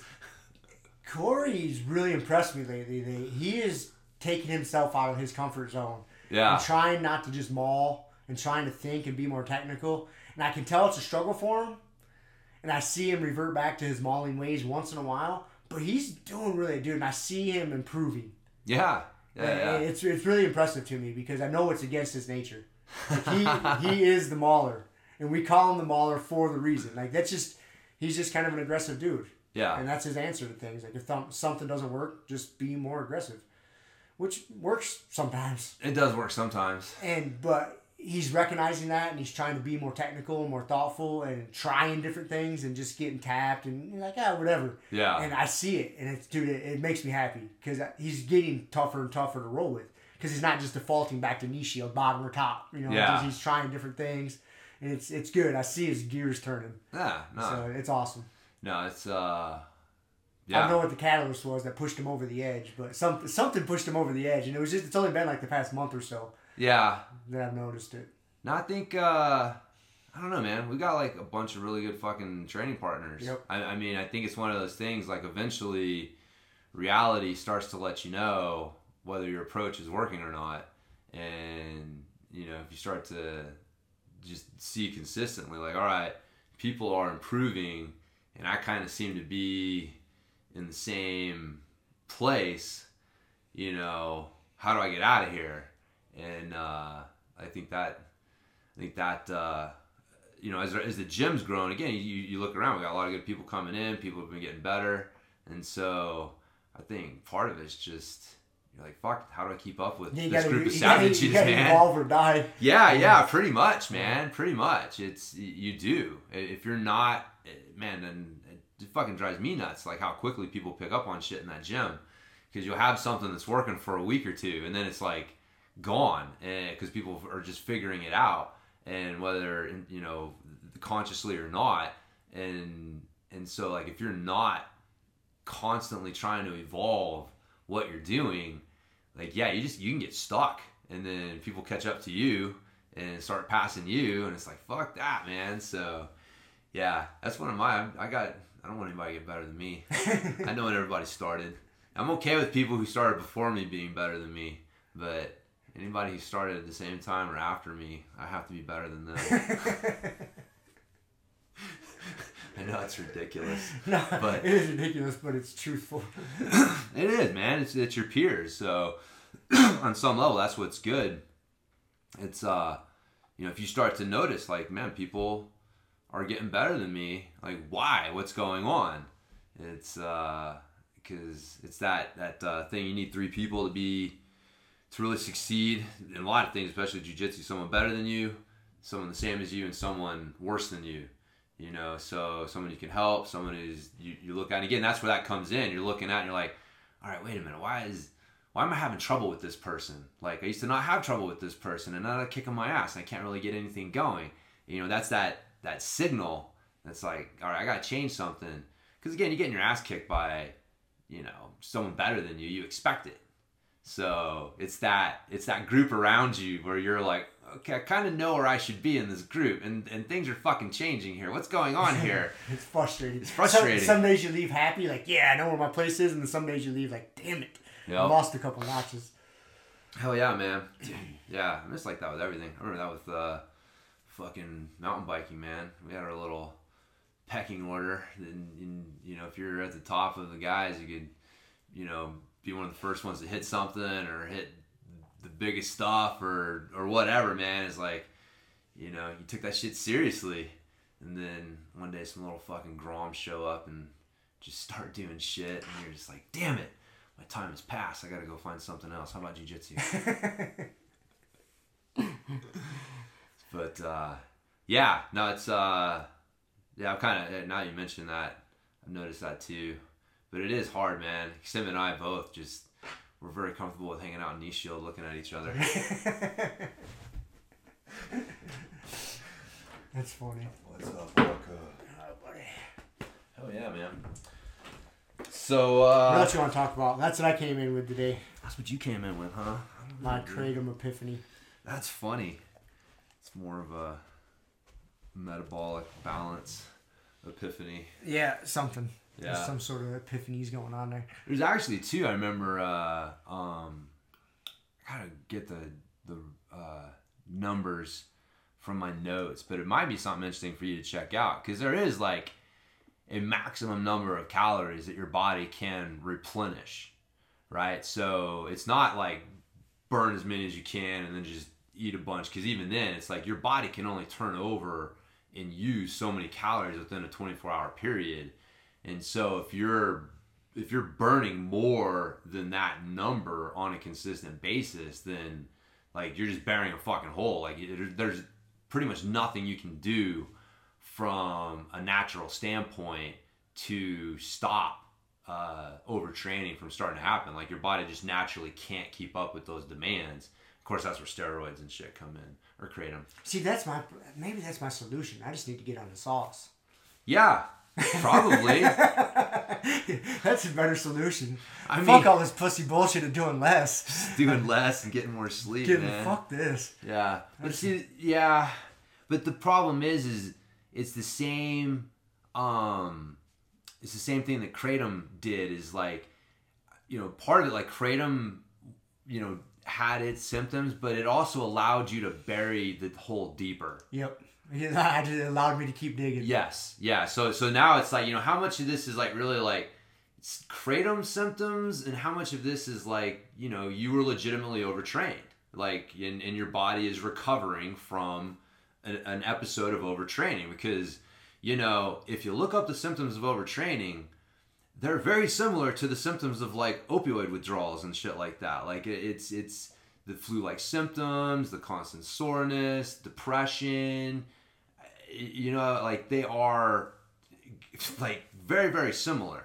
So again it's like if you're going just based on symptoms it's you know uh, separating those things out. You know i don't what is what is overtraining and what is the actual kratom symptoms? But the steroids would do the same thing where I could you- just dig the hole. yes deeper. you're gonna dig the hole deeper yeah in six months to a year we're gonna have another problem because you're you're like I gotta cycle off D-bol. yeah, okay, I'm addicted to D-bol. Got another confession to make. I, can, I can see this episode coming. I was supposed to do one every other day. I'm up to three a day, James. but three I'm a day. jacked. I'm jacked. I only need three hours of sleep a night. I'm on Adderall and D-bol. Fucking jujitsu's on fire. but uh, Oh man, so yeah, yeah, yeah. It's the the balance there. fuck balance. balance. Balance is for pussies. I don't know if your body agrees with that. It doesn't. I can tell you that right now. It doesn't. It doesn't. So, anyways, um, oh man, I don't know what I got here. The truck tire thing was my my big uh my big um thing I wanted to bring up that I made a note on. So, I did uh, find out this week that coaching butterfly guards to new people is a fun and interesting task. That's definitely not a position that you, you put a new person in who's never done jiu-jitsu. They'd be like, "What is this? Yeah, How is this applicable?" Like, Well, again, it's funny. I, you tell people like, okay, here's butterfly guard. No, never go here. Kind of. kind right? of like, yeah, this is a little much for you. Yeah, you need No, to no, be no, aware no, of it. no, no, no, no. I mean, like, when, when, what, what? You, here's butterfly guard. Go. For me to do anything from butterfly guard, I don't stay in butterfly guard. No. What, what what you call butterfly guard? When we explain butterfly guard and say this position where I'm sitting, you know, with my shoulders in front of my hips and I'm leaning forward and I got my my knees out in this butterfly guard position. This is butterfly guard. This is what we call butterfly guard, right? Yep. What the fuck do you do from here? Nothing. Right? So it's this weird thing where we're like, here's butterfly guard. Now never go here. Because if you want to do something, you have to move. You move. You gotta get an underhook. get an underhook or you, you know, you may have to like scoot underneath them to, mm-hmm. you know, change that angle. You want your hips in front of your shoulders so you can lean back. I mean, so you know, it's a it's a weirdly it's a weird thing to coach because you are you're starting out by saying, "Here's butterfly guard. Everybody get here." Okay, now don't ever go here again. Right? We're gonna start here, but this is not actually where you're gonna do anything from. This is just like I guess you call it like closed guard. Closed guard is kind of similar Similar that, in that, way, yeah. where you show closed guard and then it's like, it's like the foundation.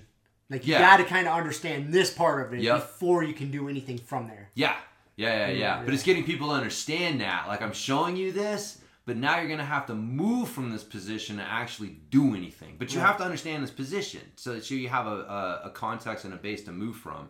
And then, uh, so yeah, that, and then just the the coordination of the upper body and lower body, and that. So yeah, it was funny Monday night. Um, we uh, we did it and I realized I got to have people do it without anyone on them first, because you know you can do the butterfly guard sweep, the basic butterfly guard sweep uh, movement, Yep. just with your body, and so getting people to uh, do that, and so it was it was interesting. I realized that the the two mistakes people make when they're trying to do butterfly guard sweeps is one they land on their elbow and kill their momentum. And so just keeping that elbow tucked. But two, like they don't understand that like once you roll to your shoulder, you stop rolling. And and you're kicking up. You're using you're using your leverage, you're using the foot on the ground to drive up. And what they want to do is they just want to keep rolling and, and kick with the top leg and, and just keep rolling Kind of like over. almost like log roll. Yeah, over. exactly. And that's why they want to come over to mount. That's why, you know, first time you show somebody butterfly guard they're, or butterfly guard sweeps, they're like, you got to tell them, like, don't come to mount. Like, and like, cause that's not it. It's not a log roll. And so, yeah, getting them to figure out, like, I got to fall to my shoulder. And then once I fall to my shoulder, I stop rolling. I don't roll anymore. And now I'm, I'm, I'm kicking up through the ground, not just this top leg, because the top leg's weak, you know. But if you drive through the ground, you get that the the good push, and then all of a sudden they're doing it right.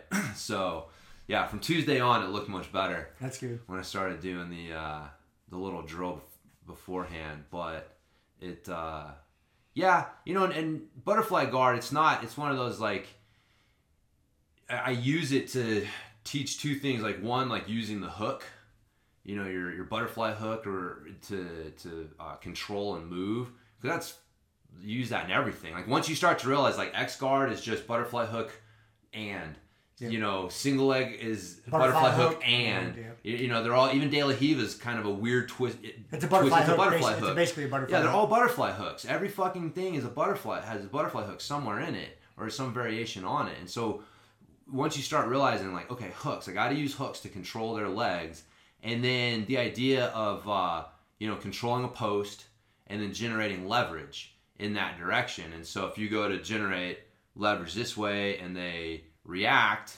you know, you can problem solve. Okay, well, what post can I control now and, and create leverage in that direction? And so we were actually looking at, we did the regular butterfly guard sweep, and then we did, if you're trying to set it up and they hunker down this way, coming over and getting the, um, like the shoulder. the pinch. shoulder pinch, the shoulder lock, yeah, and then Going using, that way. yeah, using that to go the other way. And uh, man, by the end of the week, people were fucking looking good. That's good. That's a good sweep, and it's it's easy to understand. Yeah, They both those put together. That's a good combo. You're teaching those put together like that. yeah. And then it works in, you know, you, you, I showed them too, like you go this way, they do this. So you do this, and guess what they're gonna do? They're gonna hunker back down this way. So guess what you do? You just come right back Come and back that fucking way, yeah. go that way. And you know, it's fun, man. Like watching people, they start to see like, oh, you know, and it's it's uh the problem solving thing. Again, I keep trying to emphasize that. Like, you know, it's just I'm showing you a technique, but when we're rolling it doesn't go this way, you gotta be trying to problem solve. Like, okay, what what post do I have? Which way can I generate leverage? You know, if I don't have anything, I need to get something, right? So it's uh, uh but yeah, it's a good good way to kind of teach those those two concepts. And uh, next week we're doing side control and knee on belly escapes. So, got to work on those myself. Those are pretty important. They're pretty important, man. They're pretty important. So, They never stop being important. no, it's just it's fucking hard, man. I mean, if you get someone on top of you who knows what they're doing, like I wrote down in my journal last night, one of my successes is that I almost recovered half guard on you. yeah, you got close. I, it was it was a glimpse, man. I don't usually when when you get on top of me, like for If me I to, stay I can get to like like- three quarter mount. but That's not I'm not that's not half guard. That's just you know. So yeah, but yeah, I uh, managed to almost get half guard on you, so that was a victory for me. It's good. Yeah, but it is, man. It's so it's one of those things you never you just, you just keep fucking working on, and you can never be good enough at it. No, because just when you think, oh, I got the, I got solutions here, somebody else presents you with some different attacks from top. Yeah. You know, they're doing something different. You're like, ah, shit. Yeah, man. These solutions are pointless. Yeah. Yeah. So, anyways, and then uh, what the fuck did? Oh, the kids class gave out some stripes in kids class this week. Nice. That was good. Yeah, I think I'm gonna go with the month. You know, it's like eight classes.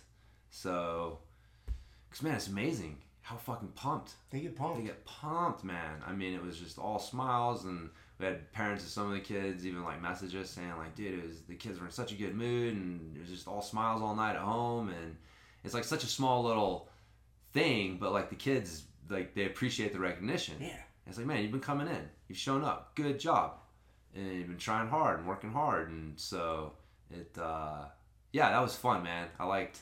Uh, it feels good to be able to recognize people who are putting in putting in work That's good. and uh, getting better. So the um, but yeah, with the kids, man, we've been working on uh, getting out of mount quite a bit. I just noticed at that kids tournament that if one kid got mounted, it was pretty much over. Yeah. Yeah. Like and then and then the worst thing was like the kids would pin the wrists. Right? They would just like, Just like the the, kid on top would do the bully like pin the wrist thing. And man, it, it drives me nuts because that's that's like that's not effective. No. It's not effective at all. Like if you know what you're doing, like it's not good jujitsu. Mm-hmm. So one, if you got a bunch of kids who are doing that, like that's bad jujitsu. They're developing bad habits. Obviously, the kids on the bottom don't know how to deal with that. So there's a like that should not be a problem for for someone who knows jujitsu how to like get out of that situation. And so, yeah, I was like, dude, the I'm gonna make sure these kids here know how to get out of mount and they know how to deal with this stupid pin the wrist bullshit. And uh, and it's not just game over when someone gets on top of you and pins your wrists. And so, uh, yeah, we've been doing. So what we do is we do uh, a lot of the techniques that we've been doing tie into mount somewhere. Like this week, we were doing like coming to mount if someone's getting out of your backpack, and then we do a minute of uh, specific training, basically starting in mount. And kid on bottom's got to get out. Kid on top's got to stay on top or get to backpack if they roll, and then reset, and then you know you switch and go through that a few times. So we're only going for a minute, man. So go hard, you know, get out of there. And uh, dude, it's fun. It's fun watching the kids like you know they're working hard and they're getting better at maintaining mount on top and like getting out. But the yeah, I showed them the um the pimenta. The or I remember he showed us like grab the belt and just fucking stiffen your arms out and then just start like you're taking off like a tight pair of pants. And uh, dude, it's such an easy one for kids to do. Like I'm really kind of surprised that it like it's not like the standard mount escape that you teach kids. It's so goddamn simple. Like grab their belt, straighten your arms out, and then just Take off pretty Fucking tight. take off I think that's that's a good man. way to explain because that's really uh, the motion you're doing. yeah, That shimmy. Yep, You yeah, kind of shimmy. yep. Get those pants off, and once you get your butt out, then get get the fuck out of there, man. Yeah. Just scoot out and get a knee up and start recovering half guard or whatever. But uh, so yeah, the getting them going with that. I just man, I don't want to see my kids fucking getting mounted and just just not know how to get out of there, man. It's it's uh it's frustrating. I think like that like that's jujitsu, man. Like you should be able to get out of bad situations. So I mean, being able to get into them is great, but like the beauty of jujitsu is like knowing how to turn what is potentially a bad situation around into a good situation. into a good situation. Like that's you know in my mind like and that was the thing that turned you know that blew people's minds with jujitsu and you know the first one's like holy shit he's on his back that's a bad situation. Wait a minute he's choking him out from his back like what's going on here?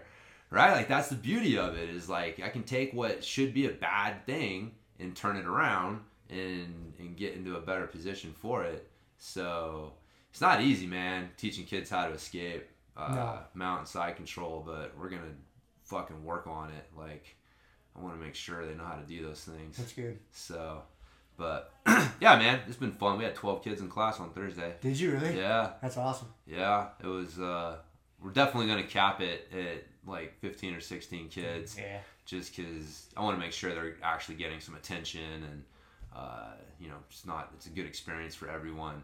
But yeah, twelve kids, man, it's a lot of a lot of fun trying to keep them going. We got a good uh, group because we got like there's like three sizes of kids. You know, you got like your little kids, like you know five six years old. Then you got like your medium sized kids who are about like Seven, you know, nine. yeah exactly and then we got like a couple bigger kids who are like 11 12 13 and so it's it's training partners right like that's the thing like i'm lucky that i don't have someone who's like at an extreme like someone who's way bigger than everyone else or someone who's much smaller than everyone else and they don't have anyone to train with uh, so i've gotten real lucky that Yeah. 12 kids Speaking of that, out. on that tent, on that thing, but off topic, I've been listening to this podcast about uh, Kobe and Shaq, okay and this got made before Kobe passed away in a helicopter crash. I just yeah I got went down this you know, you know athlete rabbit hole, listening to different podcasts, and it talks about their dynamic and their relationship. You know, because Kobe came into the NBA when he was like 17, 18, Yeah.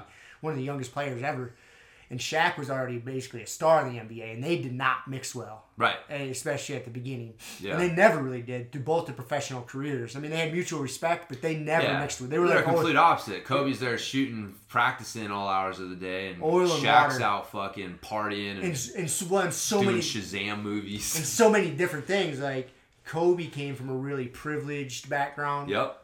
and Shaq came from more of the inner city background. They were just different people. But anyway, that's not what I was getting at. It's a good podcast, but uh, dude, Shaq was at the age of eleven. He was six three or six four. Fuck. Dude. Wrap your mind around that. Eleven year old, six three. Yeah. What class do you put him in? Jesus Christ, dude, that's insane. Yeah. Like I, when I heard that statistic, I was like, I, I thought I didn't hear it right. So I rewound the podcast and like, you know, I mean, obviously I didn't like fact check it, but they had no reason to Yeah. lie about it on this podcast. yeah, yeah, yeah. at the age of eleven, that kid was six three or six four. Huh. Yeah. just it's insane. That is insane. Can you just imagine a kid walking around that? I mean, a dude, a grown man, Dude, a grown 6'3". man at six three or Is a- six is a big man. Is a big man. Like you, you, You don't see a lot of them. No. I mean, how tall is Al? Our good, our good buddy. probably around there. He's probably in that ballpark. yeah. a little over six foot. And he's a big dude. Yeah. You don't, you don't see a lot of people over six foot. Uh, not Especially not eleven year olds. eleven year olds. Yeah, but those are the ones you know, man. Yep. They're, it's that's the thing. Like you know, uh, it, it, oh, god damn it was I was watching some stupid commercial, and uh, they said that oh talent is distributed equally, but opportunity is not. And I'm like, talent is not distributed equally. That's the dumbest goddamn fucking thing you can possibly say. Like so- Shaq being so six stupid. three at eleven is a perfect example that talent is not distributed equally. Like he's got a talent, you know, that being tall is a talent. I mean, Yep. you can't fucking, uh, yeah, you can't coach height. Nope.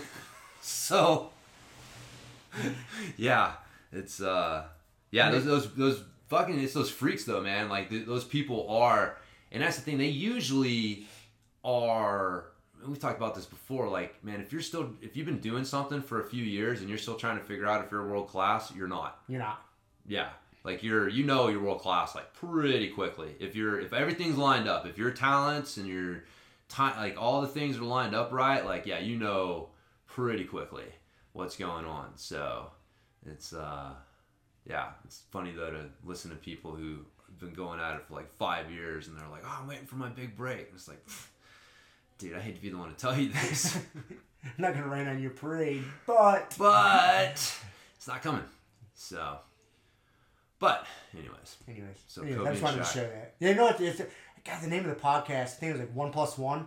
It Mm-hmm. talks about the whole little premise of it. It talks about you know uh, group, you know, pairs of individuals throughout history Mm. that you needed one with the other to get an awesome result. Like Batman and Robin. You needed Batman and Robin. You know, I think they're going to do a segment on like uh, John Lennon and Paul McCartney. You know, there's another one. They did Kobe and Shaq. They got a bunch of different, you know, they're, they're like eight episode series or something. It's pretty interesting. Huh. So Nice. the Kobe and Shaq one was pretty good. Fucking A. Anyways, not that you have time to listen to it, as we discussed earlier. No, no, not really. I'm working on uh what is it? Oh dude, did you listen to the Rafael Lovato Jr. I did. interview? Oh, That's we didn't even bring that up. dude. Yeah, God, what was the name of that uh, shit he's got going on with his I, brain? man, I can't. God damn, I, I can't believe we spaced that. I, I was gonna bring that up too because that was that was big news. Crazy shit, man. Yeah, poor guy. Like, it's weird, weird situation to be in. Yeah. You know, you get some doctors saying like, "No, you're fine. You can keep fighting." You get other doctors saying like, "No, no, we can't let you fight." You know, blah blah blah. Like, yeah, dude, it's weird. Yeah. really, really weird. That's uh, yeah, I never even heard of that. Like so it's basically Carvinoma. Or Carvinoma, that's is that what what it is. is? That Yeah. popped into my head. I, said, I don't. I don't think I'm saying it right. No, it's something like that. You're like ninety percent I'm, right. Pretty close. You're, yeah, you're close enough where you There's an oma and there's a C in there, and that's Carvinoma. Cavanoma. Cavanoma, Something like that, yeah. or something. Yeah, Yes, no, that's what it's called. So yeah, very uh, uh, yeah, interesting Yeah, that's thing. crazy. But yeah, I mean, it, it, it that does suck, dude. That dude has worked so fucking hard to get where he's at, Yep. And uh, wins a title, wins beats a title. one of the greats in MMA, beats Mousasi. You know, and then finds out that he's got this weird brain disorder or whatever you want to call it. That Growth, you know, blood cells or uh, blood vessels. blood vessels that are Yeah. they accumulate in They little bundles, accumulate in little bundles. and then they're worried, you know, if he was to get hit, they could rupture. But there's really no study saying that these people are more, you know, Yeah, likely to have this happen. Blah blah blah. You know, it's Right. contradictory, you know, things. But yeah. So yeah, that was that was an interesting podcast. That was really good. no, it was it was uh interesting, but.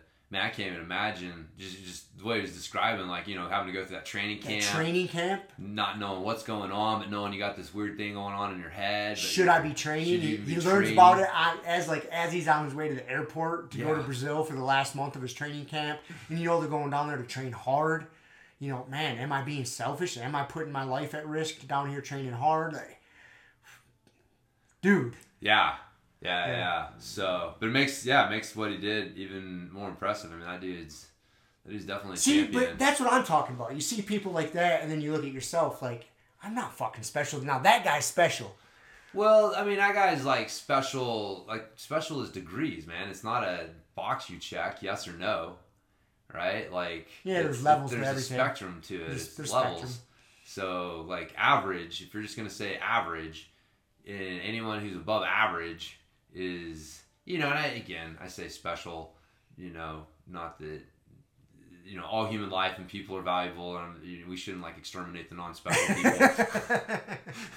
We're not gonna start going down that route, but, uh, but yeah, I would just. Yeah, it's people who are above average, man. Yeah. You want to call that special or above Yeah. average or just, you know, outliers or whatever like once you start becoming once you achieve more than what the average person does you are by definition an outlier like you are not average and so again going back to how many people are black belt man so even if you just went by that one thing alone you are not average um, and then just all the things that you had to do to get to that point the, those things don't make you average so like this one non-average thing is actually the sum total of other non-average, Non-average things things.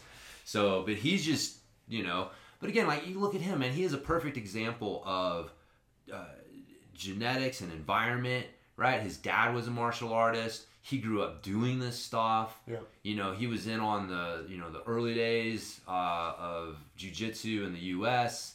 Um, you know, he, he's from Oklahoma, so he was had access to Texas, which Texas, along with California, was one of the major you know growth spots for jujitsu in the early days, and you know still is. I mean, there's a shit ton of great jujitsu uh, guys in that area, and so you know, and he's got you know he's obviously got some genetic uh, gifts for it. He's tall and lanky, Tall, lanky, just for a, his good athlete. Good at, yeah, so he's got like all. He's a, a perfect example of when you get all of these things combined, you get somebody super special. He, you know, I wouldn't say like he's super special. I say like he's special, but he was all of these other things combined to create something that's super special. Because if he didn't have these other things, you know, like he, he wouldn't have had those opportunities to do those things where you're like, see, that guy's like super special. It's like, no, man, he's, you know, he's special. But, and that's what makes those people cool because they're so rare. Because it's so rare that you get all those things lined up to get these like top of the food chain athletes that uh, make the rest of us feel inferior. inferior, right? But it's just keeping it all in perspective. Like, yeah, I am inferior to that dude, but you know, it doesn't mean that I'm, you know, not special in my own way, and I don't have things that I'm able to do and contribute, and things that people look up to me, and and think like, man, I, you know, I want to try to be more like that guy in this area.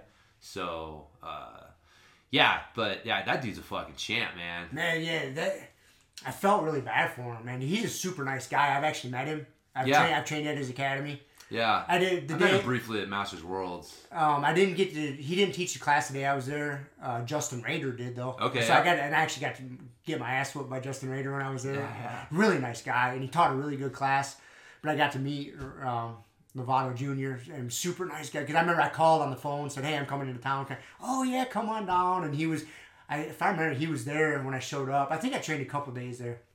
And yeah, dude, super welcoming, The awesome environment to train in.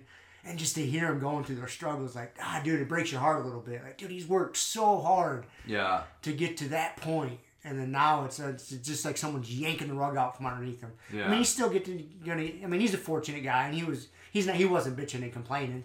No, You know, no. but yeah, man, like, he climbed that MMA ladder, and he hadn't quite got to the UFC yet, but he won the Bellator championship, which is a hell of a accomplishment. Yeah. You know, I would like to see him go into the UFC, and let's let's see how he does against the 185ers in the UFC. Yeah. You know, because that's kind of the upper echelon. To me, these other MMA organizations are legit, Yeah. but in my opinion, like the UFC is it's the UFC. Yeah. It's the pinnacle of the sport. I mean, personally, man, I don't know how he would fare in the I'll- UFC. Yeah, that's what I want to see. I yeah. How how is he gonna do against a Yoel Romero? You know, Yeah. you know what I mean. They, dude, I want to see. I want to see that fight. You Yeah. know, there are a lot of a lot of matchups in that division. You know, you can't throw him right to the wolves right away.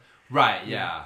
Yeah. But, but th- he's 37. Yeah, Like, exactly. He doesn't, he doesn't, have, have, this time. time to lose. That that's Yeah. what's that's what sucks too. He doesn't have time to like you know work his way up. Right. I mean, the UFC but- isn't known for like giving you tune-up fights either. Uh. uh Like, oh, you're a tough guy.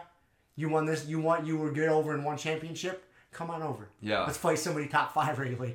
Top, three away. Yeah, man. Look, well. look, look at Ben Askren. Yeah. He got eaten up and spit out. Yeah. You know. Yeah, that's and that's where, yeah, you're right, man. It's just the the talent level in the UFC is because you can point, you see, okay, this guy here, this guy there, you know, is uh, you know maybe comparable, could compete in the UFC, but just like you know your top 10 guys in the UFC and then your top 10 guys in like Bellator or like another organization like man by the time you get down to like 5 6 7 8 9 10 like it gets another world. Like dude those top 10 guys in the UFC are are all fucking killers. And you know you start to the, the other organizations like they just can't you know you're going to start running into athletes that have you know bigger holes or you know Right. things like that. Like there's a reason that you're number 10 in Bellator right? Like it's and it's not to take anything away. Still dude you're still one of the top like fucking handful of MMA fighters on the planet Right. if you're doing that. But that is that is the thing is like that talent level in the UFC is just totally Those are those are the man. special individuals we're talking about. Those are the people that the genetics and the environment, everything's lined up, and the hard work. You know, I'm not just attributing it to genetics, but yeah. But I want to see him yeah jump into the UFC.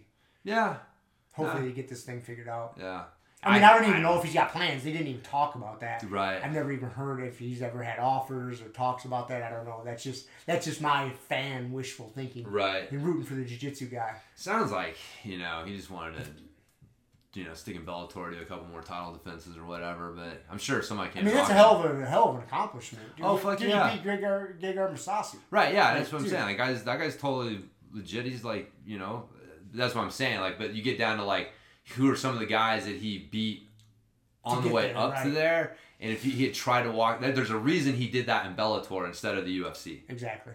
and so you know the that road through is just not quite the same but yeah it's just a fucking gauntlet in the ufc man it's just yeah it's fucking crazy that's why it's so hard to keep up with like who's who because you got just dude one minute somebody's on top and then a year later it's like dude something's passed them by like injuries happen i mean you know like i mean look at you know chris weidman's a good example i mean he's still like good but you know he's just he was like fucking champ, right? Like it was, and and now you- you're like, God, dude, there's so many other people that are like just way better than him. Like, how does that happen in just a few years? You go from You, being get, you lose a fight. top you, of the food chain you get to an injury where you got to get something like a serious shoulder Yep. or knee surgery.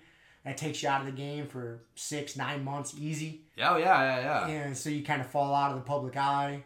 And there's so many hungry young dudes coming up. Yep. And you just get swallowed up. Like, That's what it is, man. Yeah. That's what it is. It's just there's so many. It's such a. Cause I mean, MMA is such a popular sport right now, and people getting into it, and it's just yeah, you're getting a lot of people who would have uh, branched off and like, yeah, I'd, I'd play football or I'd play baseball or I'd do some other sport like these Uber athletes, and it's like, no, I'm gonna do MMA. yeah. Like that's the like you know Jon Jones is that Exactly. perfect example. I, that dude could have played Any, any other sport. Any other sport. Yeah. I mean, he's got two fucking all pro brothers in the NFL or whatever. It's like, so, but that's, that's the, the uh, yeah, just I, I think you're seeing like that's that new generation, that new thing. That's why I'm like, I don't know if I really want to see Rafael. You, you like man, the new breed of MMA guys is just different, and and they come up doing this right. Like Rafael just started doing MMA a few years ago, Right. and so it's like, man, you throw him in with some hungry kid who's got nothing to lose, seeing like the legend, you know, Rafael Lovato Jr. across the cage, and I, you know, it, it'd be a good fight. But I just, I think, I don't want to see that dude get beat up. No. That, that's what I'm saying. I don't even, I don't even want to see him in a war. You know what I mean? Like I, I like that guy. I respect him. I still see him as more of like a jujitsu guy. Yep. So like seeing that dude just like bloodied and battered at the end of a fight would be like just for me as like a fan of his would be kind of hard. And just like what was the point, man? Like you're, dude, you've you've, you've accomplished everything. Like you're a fucking legend in jujitsu. You know, you managed to get a title, a legitimate world title in MMA. You know, like, do you really Yeah. You- yeah you that's a good point. like Yeah, I know he does, and he Right. would, but just just me, right? If I really had to be honest, like, do I really want to see him? It'd be great if he won, Right. If you won. but it's just that's gambling. You're just throwing the dice, And man. now with that brain thing he's got going on, like Yeah, well, and that just on top of that, Yeah. but it's uh, yeah, I don't think he'll fight again. I don't think they're gonna approve him. I just I don't see how on God's green earth a medical commission is going to approve. Just liability. Yeah, you know, man. now that it's out there. Well, and, just- and yeah. the, the uncertainty of it. yes, Like, you know, why take our chances? Why take our chances? Like we don't know. Like there's a difference between we don't know and it's not gonna hurt. Exactly. And I, and I think that that's what That's the whole like, what is it? The absence of evidence yes not evidence of right. absence. And then it's what it sounded like those two doctors that told him like it's not gonna hurt you. We're looking at well there's this, there's an absence of evidence that says that it will, and so yeah no you're fine, and maybe they're right, but I just I think that's why all the other doctors were just like look man, I, fuck you got blood vessels that leak in your brain and you're gonna get hit in your head like let's. We don't have we don't have proof that this is going to be a problem. But it seems like it Seems could like be. it might, man. It Seems like it might. And I can see how they come to that conclusion. Totally, hundred I'm not medically trained, obviously, Yeah, but I would come to that same conclusion. but dude, yeah, you got to protect the athletes. I mean, that's what they're there for. But you know, I, I kind of side with what Joe Rogan was saying. Like, hey, you know, maybe go in and do the surgery. yeah, but the problem is he has those other spots. Yeah, that's like it's like that. it's not just that one spot. Right, yeah, I, I think you know. I think Joe was like kind of missing that. It's like this is the big one that really has them. But yeah, that you're, you're you are right because I'm now that you say that, I remember fixing my train of thought because I was like, oh yeah, just go get the big one removed. But that's not necessarily gonna uh, change the commission's mind. No, They're not, they're gonna okay that big one's gone, but you still have these. still have these other and ones. these could still burst. Yeah. yeah, that's right. Because I do remember thinking like, oh yeah, just get the big one removed and you can fight. But yeah, well, getting the big one removed, yeah, you yeah, still uh, clear you to fight, and it might not. Yeah. So then it's not worth the risk. right, exactly. It's not like brain surgery is a minor thing. Yeah, you're doing brain surgery for something that you're not even guaranteed will Give you the result you you're the looking result for. you want. Yeah, Yeah, yeah, that's right. I remember thinking that, Yeah. going through that process. yeah. Yeah, So yeah that sucks, man. it does, but I mean, He still accomplished a lot, and he Dude. still got his jiu-jitsu, and he's got good schools, and he's still. I bet you we'll see him at Masters Worlds this year. fuck yeah, man. You know, so I personally, man, I think it's great for the jiu-jitsu community because I love that dude. yeah, He's like Everybody you know, does. Yeah, yeah, yeah. He's awesome for our sport, and like seeing him, know, like him and uh, you know Cyborg Ray are going to be doing a a match. Uh, Yeah, there's no-. He- match. Yeah, he announced that on the on the show. So it's like him him doing matches in jiu-jitsu is good, but he wasn't able to do that as much when you're training MMA. right. And so when your focus is on MMA, like it has to be on MMA. And so like I think it's him coming back to jujitsu and, and doing matches there. Like I don't like to see our fucking best athletes going like, you know, I want to go to do MMA. Like I miss Garry Tonon. Yeah. You know, like that doesn't make me happy. Like I just I, I want our athletes to stay here. I want Yeah. them to just do jujitsu and keep me happy. Fuck their dreams. it's about me. It's about me, man. My entertainment. That's right. Entertain me. So, yeah. Anyway, All right, man. Well, well, I'm glad you brought that up. I, yeah, I forgot all about that.